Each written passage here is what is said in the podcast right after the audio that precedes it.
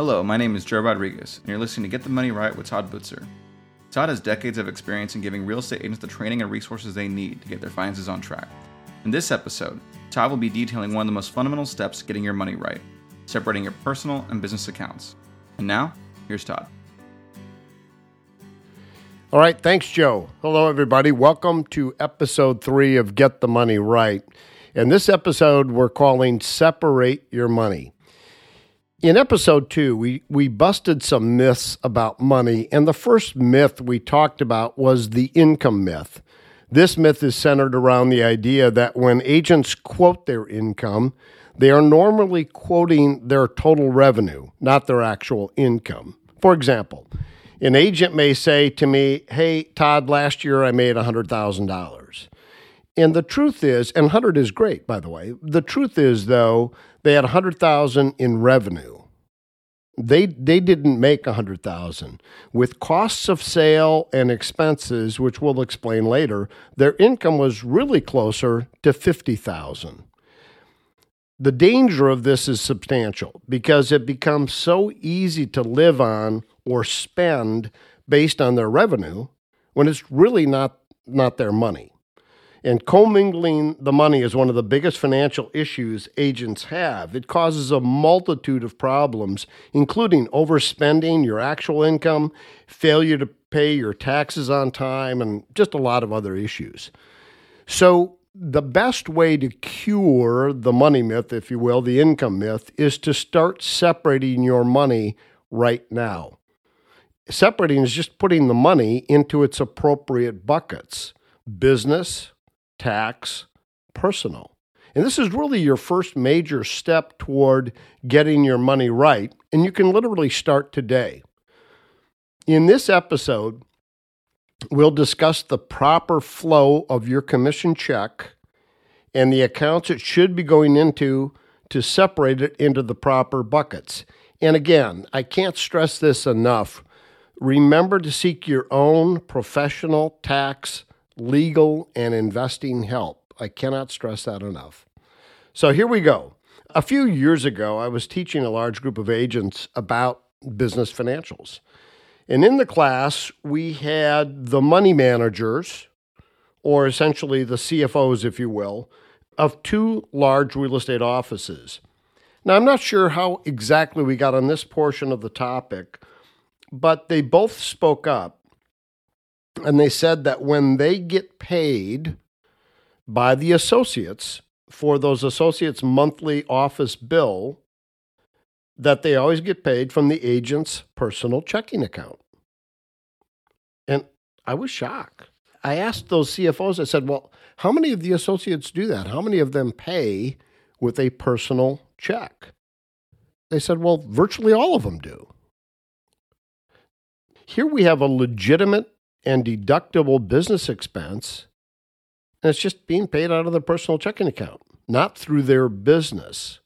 So, unless we do some adjusting later on, we're going to miss accounting for this deduction. Now, this is a telltale sign that we're not operating our real estate business like a business.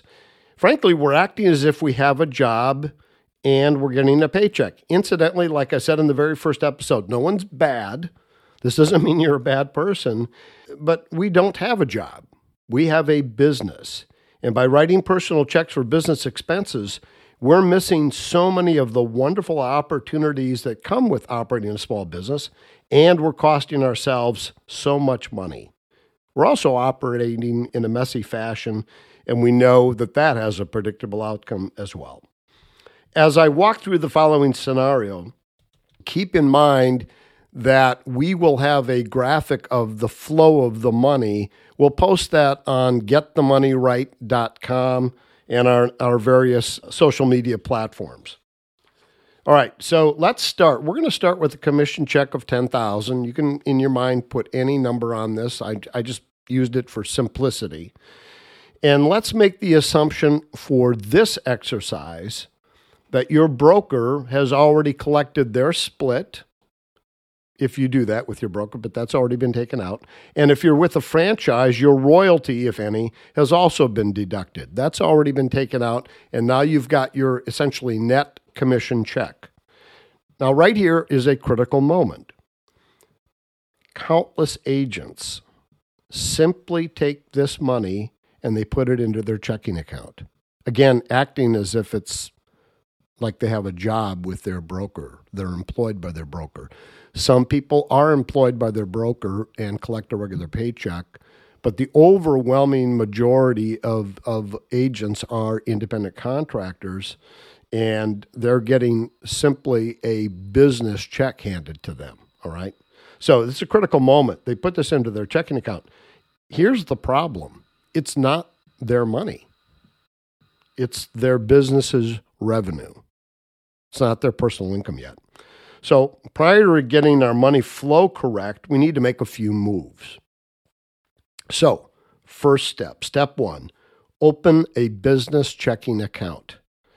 Technically, this doesn't have to be a special quote business account that you go to your bank and say, Look, I need to open up a business checking account. I, don't know that I'd recommend that. It's just simply a checking account that you're going to use only for business purposes. And of course, I would name it what you name your business, which we'll be getting into uh, here in one of the next couple of episodes.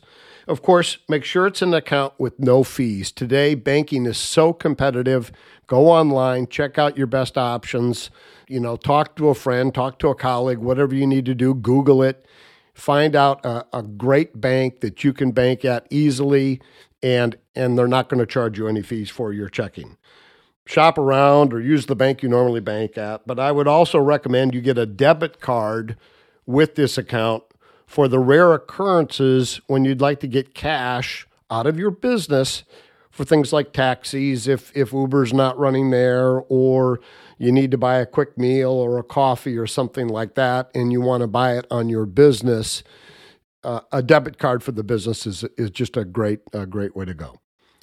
Before we go to the next steps, though, I'd also highly recommend you get a business credit card. Again, this does not have to be a special card, and you don't have to go for miles. If, if you like miles, great, do that. I would recommend a no annual fee or very low annual fee. I would also probably recommend that it be a, a Visa MasterCard instead of American Express because you might just find a little bit more acceptability. Although I use Amex uh, quite a bit and it seems to work fine too. So you just check it out. Uh, you could also shop for low interest rate credit card. But frankly, if you're diligent and you pay it off every month, that becomes a little less of an issue. But you know what to look for. Just just check that out. But get yourself a business credit card. I would recommend that you put as many of your legitimate business expenses on the card as possible for tracking and deduction purposes. And we're going to get into all kinds of discussion later about business deductions. The way the credit cards are set up nowadays, it's it's so terrific in terms of how they break down what you're spending your money on. So uh, it, it you're going to want to put all of your business expenses on that one business credit card. And the danger here, of course, is that you use the business credit card for personal use or you use a personal card for business expenses. And I'm going to encourage you not to do that. We're going to post a link on our website, getthemoneyright.com, with a link to research different cards that, that might meet your needs. Remember, only business purchases go on the card. Business purchases never go on your personal credit cards. We don't commingle that. An example would be next time you register for an educational event business card, not personal card. Uh, no lecture here, but if it's not a legitimate business expense, don't fudge this. Don't be messing with uh, with the IRS. You're going to have great great peace of mind if you just don't mess with that. I think just a follow up question I would have is if you're having a debit card that you're comfortable with, is there any reason you would get a a business credit card? It's a good question, Joe. So if you if you have a a debit card on your business account, there is no need to have a, a credit card. You don't have to. The beauty of the debit card, and this is why a lot of people like them, is they are not necessarily they're not borrowing money on a card that they have to pay back later. It's just money that's coming out of their account, and all of you know this. The only caution I would have is that when you operate with simply a debit card, and if you're traveling for business, you're checking into hotels or you're renting cars, things of that nature, be sure to check with, with the debit card company or your bank to, to find out what kind of restrictions there are there. And make sure when you're booking your hotel room or your rental car that you find out exactly how it works with the debit card because it can get a little funky with it with a debit card. So, my honest recommendation would be I would use an actual credit card. I think it's a little simpler. Good question, Joe. Okay, now back to our commission check. We're going to take that $10,000 and we're going to deposit it directly into our business checking account. The whole thing goes in there. Again, not our money yet.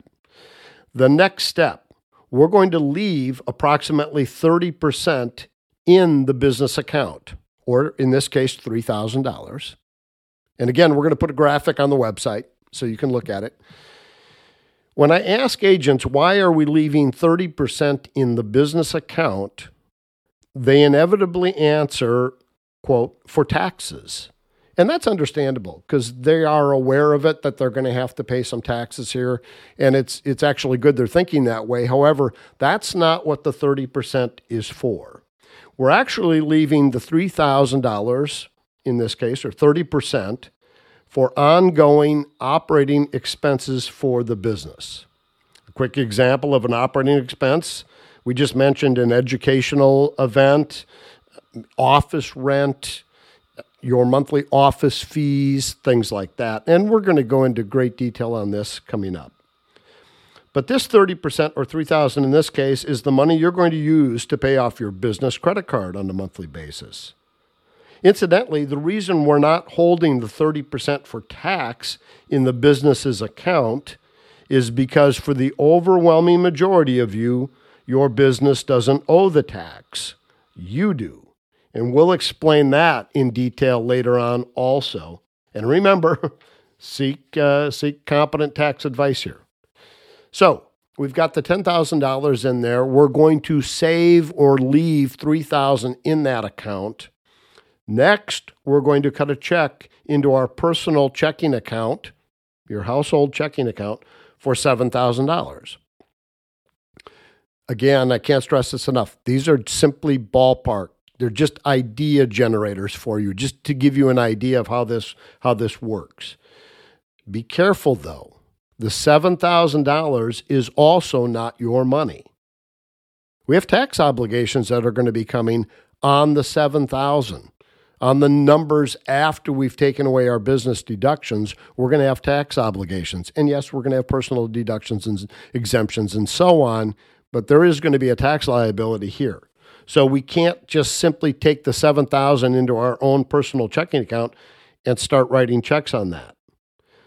This is we're we're going to have to set aside some money to be able to pay those quarterly tax estimates that we talked about in the very first episode.